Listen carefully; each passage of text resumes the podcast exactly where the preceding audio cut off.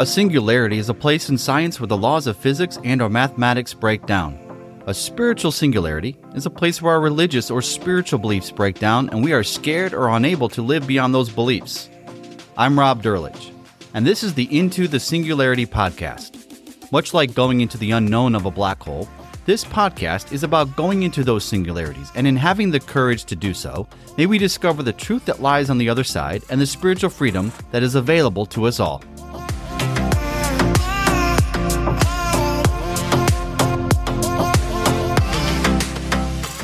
Episode 6 is about why.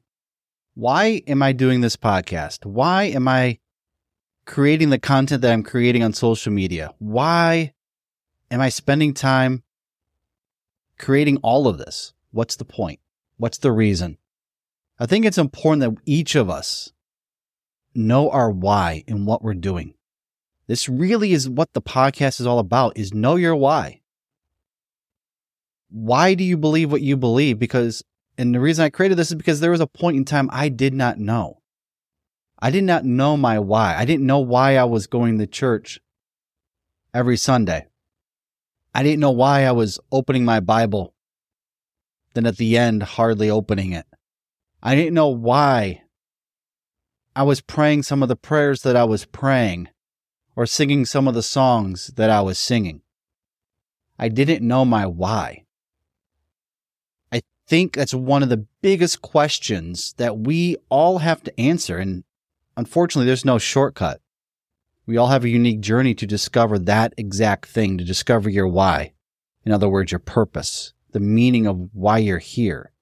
And there's a lot of esoteric thoughts behind that. There's universal purpose. We all have a, a certain, certain connection to the universe, to God that we all seek in some capacity, that we all need, that we all desire.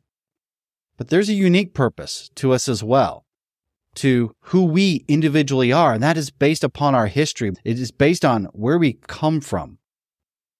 The, the life that we've already lived, the good, the bad, the ugly. It is based on that thread that comes all the way through all of that. And this is why I'm doing this podcast and creating this content. Because I once was lost. I once was in the middle of the church, lost in the crowd. I tried four different churches. I'm going to talk about my history on my next episode um, in more detail through that journey. But I was a person in the crowd trying to figure out why I was there. And I want to create this content for those of you that are asking that exact question. Why am I here? Why am I standing in this church? Why am I standing in the middle of these belief systems? Why am I worshiping the way that I'm worshiping? why do I have the doubts that I have? why. Because we're taught never to have a why. Never ask why. Just obey God and do.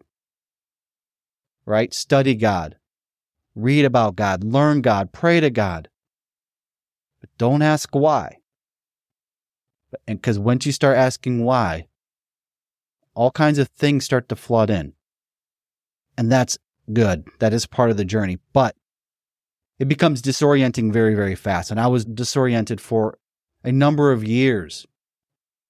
Went through a dark night of the soul myself, went through depression because the God that, as I understand, stood God to be, the reality of God, which is the reality of all things, was taught to me and presented to me a very certain and particular way. And then once I had severe doubts about that, my whole version of reality just disappeared.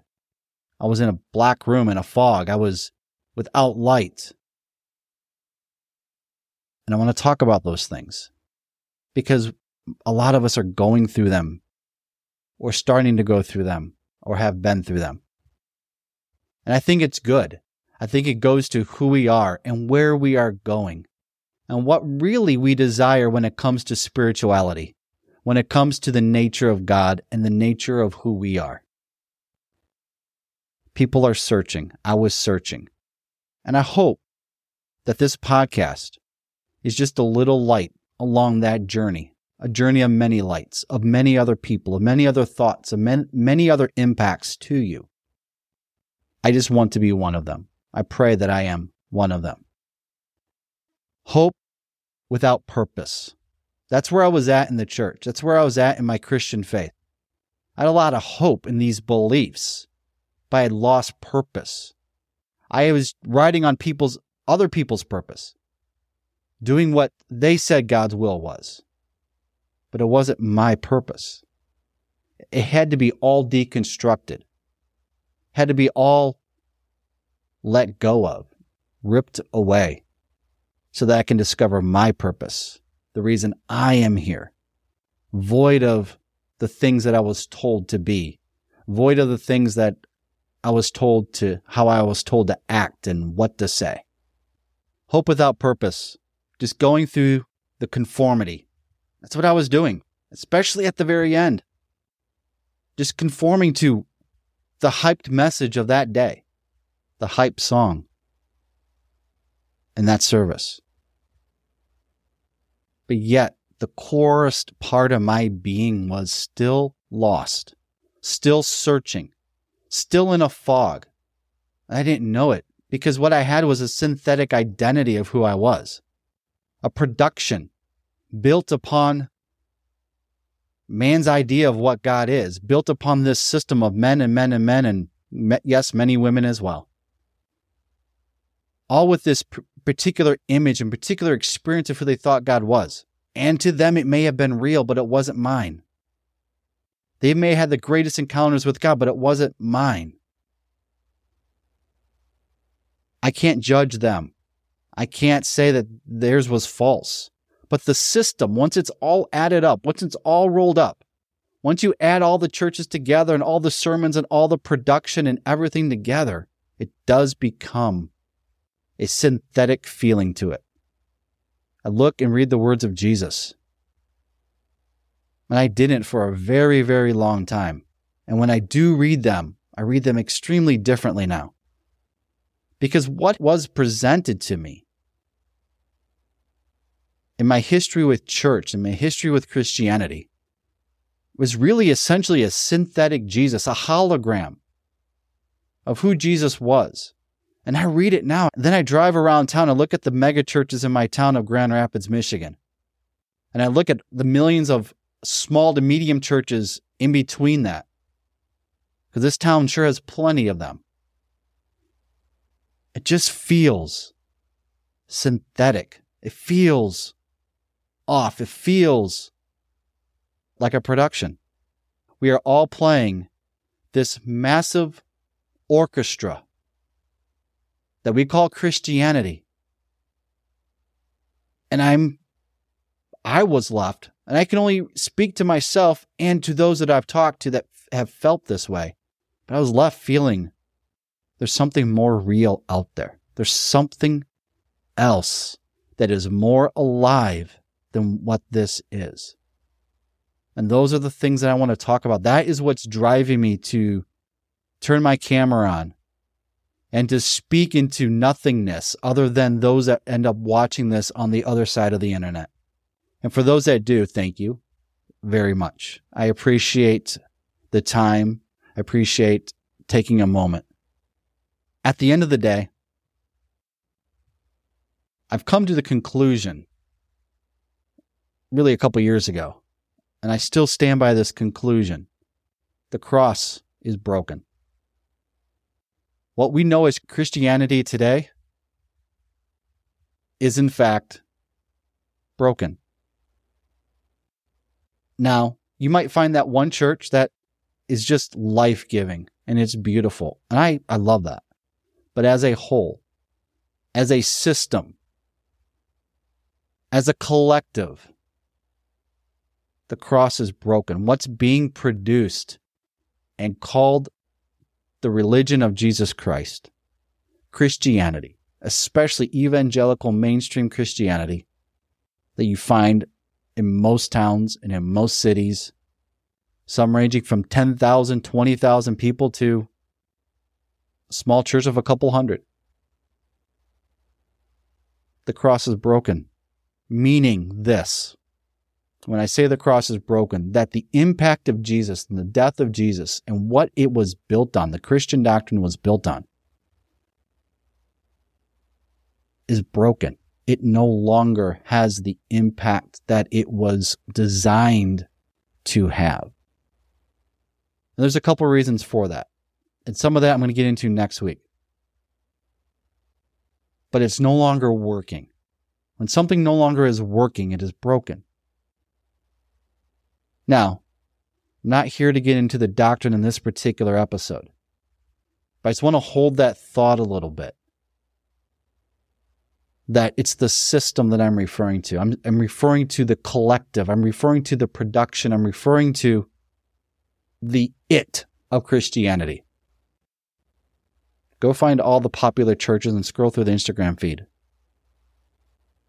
I went to one of the mega churches in my town and it was interesting because I'm watching the worship clip that they had on Instagram and there's smoke coming out from behind the drummer as if that makes us more spiritual. Now, I like a good show and I like production and I like all of those different things, but, and that is fine. It's not to judge that. It's to basically say, are we masking through production the very thing we need? And we can't feel it. And then when we get a wisp of that feeling that there's something more, there's something else, we get a little confused. We get a little, little nervous. We maybe talk to somebody and they go, Satan's tempting you. Stay strong with the faith. But it won't, it won't relent. That feeling will not relent. It won't go away. And this is where I was a number of years ago. I stood in the back of this church, of my church that I was attending when this all started unravel. And I just stood there listening to this pastor who was I just don't want to judge a particular person. But I was just left going, what is going on? How is this drawing me closer to God? How is this drawing me closer to Jesus that the man was preaching about? And I looked at the audience all yelling amen and praising God and whooping it up and just eating it all. But I was left just even more empty. And I went on a long journey from that moment to where I am today. And part of that, a big part of that, once the noise of it all left, was what is my purpose? What am I here to do? What is my path? Who am I here to be? What am I here to experience? And that, that is when life became exciting. Well, we got interesting for a while. It doesn't mean that life got easier. Life became exciting. I was felt I was for the first time pulled in a direction, pulled towards something, something that I could sense, something that I could see. But I felt there was no one on the planet that had gone through what I was going through. So that's another reason why I want to create this because if we can just learn to help each other a little bit along each other's journeys, it makes it so much easier. You know, this path that we're on, the church has taught us to, to look back at that path with a view of that it was mistakes along the way, that there was sin and shame and guilt along the way, but then they we have the life jacket of Jesus dying for our sins and washing them all away. And so we tend to look at our past as just bad. And then when we get confused later on in life, we view these things as mistakes and we maybe not even put language to it because we've been programmed to not do that. But if we're honest with ourselves inside our soul, we just have this sense that we fucked it up. How can God put us back on the on a right path? Look at my life today. This happened and that happened and I was I made decisions that caused me to go astray, right? We've heard these words in our church. but yet I feel like I have no purpose. And this, this church, the spirituality that's being presented, it's just something is missing. So what do I do?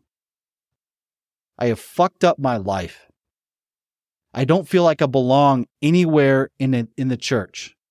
What do I do? Well, good news. What I've discovered, there were no mistakes. In fact, what if it was part of your journey the whole time? No mistakes. Maybe not ideal, right? Because we, we project what life is supposed to be, and we're told what life is supposed to be, especially by those that have the religious authorities and the voices that we listen to. But what happens if we didn't make a mistake? What happens if that is literally the path we were supposed to be on? Take, take God's will out of it. The confusing language of God's will that the church uses so often without not even understanding it. Take that away. Because you were born into a place you didn't understand, you didn't have choice in. You made decisions based on what you knew, what you thought best at that time for what you needed. And maybe looking back on it, you would do it differently, but that's only because you're looking back on it. It's only because you have the benefit of the wisdom you have today. But back at that moment, you were doing the best you could. You were doing absolutely what you knew to do. Because inside you were all these desires or all these things bouncing around that you were told are carnal, that you were told are bad, and you need to be, be this particular person in order for God to be happy with you. And you didn't follow that. Why didn't you follow that? It's because you were never meant to be that production, that synthetic person that the church wanted you to be. And so while there are decisions that maybe made life a little more challenging, what happens if it was part of your path? Because the one thing we can't understand is how things get alchemized. The church calls that word redemption. But redemption has this has this has this guilt attached to it. It has this sting of sin and shame. How about we use the term alchemy? The transformation from one place to another without judgment of what it was, only that we are transforming into something new. And that what was was part of my path, and now what is is part of my path, and what will be is part of my path. And this right now, this transition area of growth, while it is unsettling and it is foggy, is exactly where I need to be. That my past is not full of sin and shame. It is my past. It is what I did. It is how I lived. And maybe I wouldn't make those decisions today, but I am here because I want something more. I know there's something more. And I'm going to ask you right now don't settle. Don't settle for a production. Don't settle for a synthetic method of spirituality because God has been with you the whole time. Down that path that you were on that you think was riddled with mistakes, God has been with you the whole time the whole time. And He's just helping you go forward. God is helping you go forward. Holding your hand along the way, guiding you, letting you explore, helping you to find your way through the fog, through the mystery, through the things that we can't see, to discover who you deeply and truly are. So don't give up. Your purpose, your unique purpose matters. It matters to the world. There's an esoteric version, the one that's bigger than everything. And I'm going to eventually get into those subjects about why we're all here and what's the meaning of life in, in the bigger picture of why God created us and what is evil and what is good. But there is still a very unique path for you, for who you are and it has to do with how you have how you have lived and what your life has been to this point and everything that that is is beautiful and everything that you are today is beautiful and everything you will be is beautiful What's hard is when we're lost. And what's even harder is when we settle back to conformity. So don't conform. Let's move forward into our why. Let's have an understanding that maybe it is all meant for good. Alchemy. To alchemize what was into what it can be. Alchem- alchemy is this old term for mystical people transforming metals into something that was more beautiful. And it's a spiritual term that can get a little wonky, but there's still there's still there's still a spiritual truth that's there about transformation. We start with something that's maybe not so valuable. Maybe it's more basic. Maybe there's some flaws in it. But it goes through the fire. It goes through the through the heat and through the melt. And on the other side, out comes something beautiful that you more beautiful than you can have ever imagined. But it, it only came because of who you are, who you were. There is no mistakes. There's only your path. There's no right or wrong, only the path that leads you home. So I hope you find your home. The place where you're comfortable, the place where you feel that there's deep in your soul is meaning and purpose that maybe don't have all the answers as to why you're here and what you've and why you've gone through what you've gone through. But there is a place of purpose now, a place of deep of deep peace. And I hesitate to use the word peace because peace is we think of peace as just calm, and that's not the life. A purpose is not going to be calm. At times it will be calm, but you can be at peace, meaning you know you're on your path. And that is peace. Doesn't mean it's not storm ridden. Doesn't mean that there aren't st- storms that are disrupting the calmness that we ideally would like to have. But you're at peace because you have a place that's you're you're you're driving towards that's pulling you. And you can see a light off in the distance and you're walking toward it.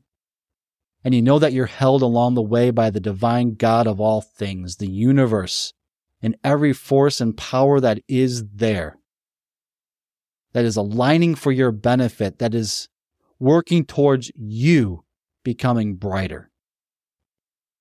So, what is your why? Have you found it? Do you think it's hopeless to even find your why? And if so, why is that? Who told you that? Because it is my experience and from the things that I've lived and the things that I've seen. Your why has never left you. Your purpose has never left you, no matter how you think you've lived and the decisions you've made and how far you strayed from what you were told to be. Your purpose is still very much alive. Your why is still very much alive and inside you. If you enjoyed this podcast, please subscribe. Also, for more content, please follow me on Instagram at Rob Drlich, R O B D R L I C H. Also, visit me at robdrlich.com, R O B D R L I C H.com.